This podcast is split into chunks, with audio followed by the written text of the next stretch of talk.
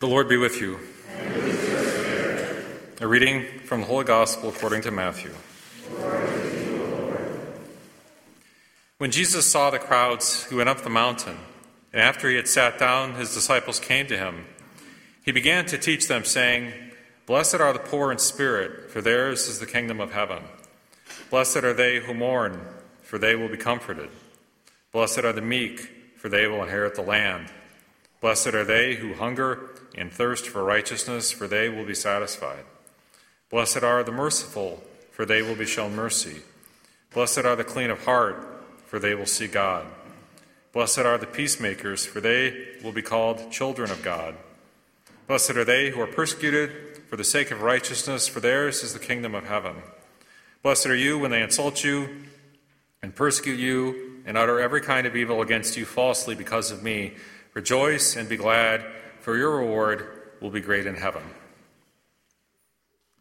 The Gospel of the Lord.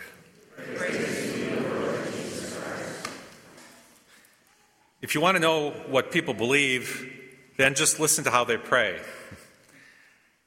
For us as Roman Catholics, public prayer, the liturgy of the church, is the most important prayer. And the most important liturgy is, of course, the holy sacrifice of the Mass because the Eucharist is what makes us a church. The Eucharist is what makes us a community. So, why are we here? Why do we gather today as a community? What, what, what does it mean to celebrate this solemnity of all saints? You know, it's common for Catholics to assume that, that we are here to remember all the canonized saints. Maybe thinking of call, calling to mind our, our, our favorite saints. And I know, and, I, am pleased to say, the parish invited some young people to dress as their favorite saints, and they're here, and they, and they, look, and they look great, and we are impressed and very proud of you. but we also must remember that on this special day, the church doesn't just remember the canonized saints, the church celebrates primarily all the unknown saints who are, who are now in heaven. Because anybody in heaven is a saint. We have the canonized saints, those whose examples are known, those who are elevated by the church and canonized in a, in a special, special uh, ritual. But the point is, anybody in heaven is a saint. And sanctity, holiness, is within everyone's reach. Through the grace of God and through the prayers of, of the entire communion of saints, known and unknown, each part of the, of the body of Christ, each member of the body of Christ, helps every other member to grow in holiness. Now, in the, in the history of the church, this idea of this universal call to holiness, it's, it's rather new. Uh, but before the Second Vatican Council, this was not intended really. It kind of was, but it, it, was just more of a cultural thing. The, the impression the church gave before Vatican II was that holiness is for the clergy and religious. If you want to grow up, if you want to answer a call to holiness, become, become a religious or, or priest. And if everyone else should get married, as if single people or uh, single people and, and, and married people could not be equally as holy. And part of the council's mission was to counter this, to, to, to fill it out, to, to, include all the people of God, and say, you know, anyone can be a saint, anyone can answer this call to holiness. You know, I'm not better than you, I'm different than you. I'm different than you, but I'm not better than you. I'm apart from you to serve you, but I'm not above you as if I'm better than you. That's important. Otherwise, the readings today don't make much sense because the readings remind us of this universal call to holiness. In St. John's vision of the end times, the, the evangelist sees a vision of a great multitude, which no one could count from every nation, race, people, and tongue. They stood before the throne and before the Lamb, wearing white robes and holding palm branches. He's not seeing just the clergy, he's seeing everyone. Mean, first, God chose the Jews. Then, God the Father sent His Son into the world to choose everyone. Not just some people from some nations, not just the canonized, as I said, not just the clergy, but all people. Of course, this choosing takes place most obviously through the sacrament of baptism, baptism being our Christian birthday. I always tell families, when I, especially with, with kids, you know, remember this date, Hang on to the white outfit, the candle, because this is, these are signs of your child's Christian birthday. I mean, how else can we be, as St. John says, he says, See what love the Father has bestowed on us, that we may be called the children of God. I mean, there's only one Son of God, but all, all of us, because of our baptism, are adopted through the waters of baptism. We are adopted children of God. We are God's children now. As Roman Catholic Christians, we don't believe that a person once saved is always saved. We have to live our entire lives. We can't make an altar call on a Tuesday afternoon and then be presumptuous about the rest of our lives. so, our universal call to holiness, it's not just one call, it's a daily call to conversion of heart. Yes, God chose us. Yes, we were adopted through baptism in Christ. Yes, the Lord wants us with Him in heaven forever, but we still must choose Him every day. We can't assume. And while we're only baptized once, we, we must choose the Lord over and over again. And that's why we need the grace of God. That's why we need the example and prayers of all the saints. To choose Jesus every day, to give Him our hearts every day, it's difficult. It is at the very heart of what it means to be a disciple of Christ. Which brings me to our gospel today famous Beatitudes of our Lord. In our gospel today, Jesus is describing what it costs to be a disciple, but at the same time, the blessings we, we receive on this journey of faith, saying yes to Jesus. This gospel reminds us how much we depend on the grace of God how much we depend on the prayers of all the saints to answer this call to holiness. Jesus promises, Blessed are the poor in spirit. What does he mean? Well, it can include people who are literally poor, who don't have enough money, don't have enough to eat, don't have somewhere to live. But more, more importantly and more broadly, the poor in spirit are those who depend completely on God, not on their own strength, their own wits, their own wherewithal, the total childlike dependence on God the way a child depends on his parents. That's poverty of spirit. Blessed are they who mourn. Jesus wept, he mourned, he had feelings like us in all ways except sin. He felt deeply. We participate in the suffering of Jesus when we follow Jesus in our lives, especially in the disappointments and the misunderstandings of life. Not not necessarily only the big, more obvious, mournful moments, but that day to day ache of, of missing, of being misunderstood, of being, of being disappointed. Blessed are you when they insult you and persecute you and utter every kind of evil against you falsely because of me. Rejoice and be glad. That's hard. When we truly say yes to Jesus, we contradict the world. We become a challenge to people in power, people with influence, people with, with deep, deep support and a lot of confidence. Confidence that the world gives. It's not, it's not authentic, but, but it's powerful. Couple of examples to help us. I don't see him that much anymore, but my cousin Mike has a son, Mike Jr. He's, he's in like his late 20s now, and they still call him Mikey. Mike Jr., he, he wanted to be a doctor when he was in college. He went to a state university. He was in pre med for a good while, but then he changed his major. You know why? Not because he didn't want to be a doctor, but because he figured out, and they told him, you know, he would have to, to accept certain things in a state school's uh, medical program. He'd have to accept the transgender you know, ideology. He'd have to study and learn about so called sex reassignment surgeries. He'd have to learn all about contraception. He'd even have to help perform an abortion. He said, No, I'm not going to be a doctor. And I, I don't know what other, what other options he could have had. I know there are good Catholic doctors who do the right thing, but at least at his school and his, his situation with his parents, you know, my cousin, he decided to study a different, a different major. He had, he, had to, he had, to, give up his dream to be a medical doctor because of this kind of politics and, the, and this kind of evil. On a more personal example, the reason I'm able to be here, you know, I'm Father Tom Duggan in residence.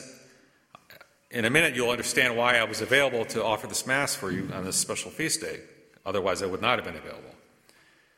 As many of you know, on June 5th, I began a new assignment as chaplain, Catholic chaplain at WakeMed Hospital.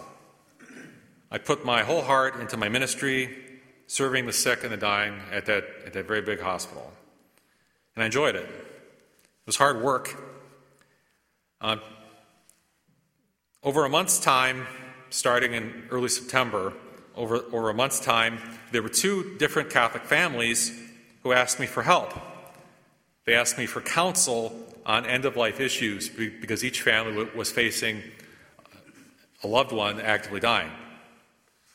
In particular, they wanted to know the difference between the so called comfort care that the hospital was encouraging and what the church expects of us when we are at the, at the bedsides of our loved ones who are actively dying. You know, what's the difference between comfort care, secular ideas, and what, what, what the church expects of us? What I told them, and I want, what I want you to remember, is the main point is for the, for the actively dying, nutrition and hydration, food and water are never considered medicine. They're not considered you know, extraordinary care. And nutrition and hydration, even when it's given through a tube, cannot be withdrawn to intentionally accelerate the dying process, to make someone die faster, which is what the hospital was pushing uh, both of these families to do, in particular the first family. But each time, you know, the first conversation I had was in person, the second conversation was on the phone, but, but both times the medical care teams learned about what I had said to these families, the fact that I was teaching what the church teaches in opposition to what the hospital wanted to happen, and I got reported. First time I, I call him my hospital boss. he called me in and he warned me, don't do that again. You are, you are not to express personal opinions on ethical issues. If somebody asks you again about palliative care or anything else, you are to say, I have no opinion. I represent the hospital. You know what I said? I said, No. I'm not, I, I can't do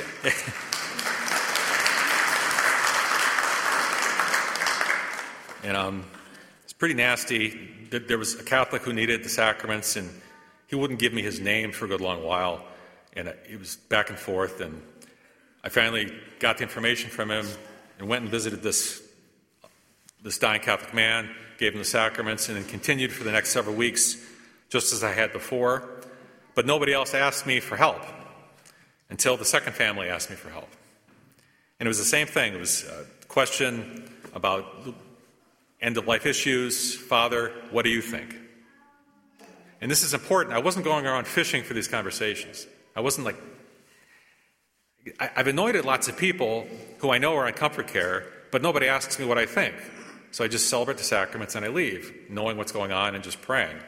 But in, again, the second family, Father, what do you think? What, what, what does the church expect of us? And I answered the question again in opposition to what the hospital teaches. Um, the second time, I was called in, and this time I was fired. That's why I'm here available to offer this Mass, because I'm not at the hospital anymore. Pretty weird experience. I was kind of half smiling at my hospital boss. I said, You didn't hire me. How can you fire me? and the, the trick is to be on staff, even as a Catholic priest, you have to be in, in this clinical training program which was interesting, and I learned about how hospitals work. But if they don't want you in the program, then you can't be on staff. So that's how they got me out. Um, on my way out the door, it was pretty emotional and, and pretty heavy. I told him that this is wrong, but I also told him that, you know, this is a great moment for the church to be, to be mistreated this way, to be treated unjustly for the sake of Jesus. You know, there, um, there are plenty of other Christian chaplains on staff, and nobody else said a word in their defense because these other churches don't talk about this. It's not like they've got all these really awesome, robust catechisms and are drawing on teachings. They just don't talk about it. They, they just go along with it. So I, don't blame the people so much as the communities that they came from. What happened to me, what happened to my cousin's son, Mike Jr., what happens to all of us if we're faithful, maybe You've had similar experiences. This is called dry martyrdom. You know, nobody beat me up. I didn't. I wasn't asked to shed a drop of blood. I lost my position. Feelings were hurt. I was frustrated, angry. I suffered dry martyrdom, the disapproval of the world, and praise God. And when we, when, when we do suffer this kind of dry martyrdom, all of us rejoice and be glad. Jesus says, rejoice and be glad. With all the saints who help us with their prayers and example, praise God. Jesus, he predicted this. You, you will be hated because of my name, but you will be blessed as well. Amen. With complete trust in our Lord, we bring forward these, our petitions. For those who approach God's altar on behalf of his church, that as they ascend the mountain of the Lord and stand in his holy place, they may always come before him with clean hands and pure hearts. We pray to the Lord. Lord that those who are in the positions of power and influence in the world may be peacemakers who respect the life and dignity of all the children of God. We pray to the Lord. Lord, that we may be among the poor in spirit, the gentle and merciful, the clean of heart, so that we may inherit the blessings of God's kingdom. We pray to the Lord. Lord for the grace of good vocations, especially to the priesthood, that the gospel of life and truth may be proclaimed, and the number of God's holy ones be increased. We pray to the Lord. Lord for all who are in a period of great distress, especially those who are being persecuted for their faith, that they may remain close to the Lamb who was slain, to be made strong in his victory. We pray to the Lord. For all our beloved departed ones, who are children of God in this life, that they may soon see God as he is and stand before his throne with the palms of victory in their hands. We pray to the Lord. Also, for the attentions and protection of Pope Francis and Bishop Zarama, we pray to the Lord. We ask all these things through Christ our Lord.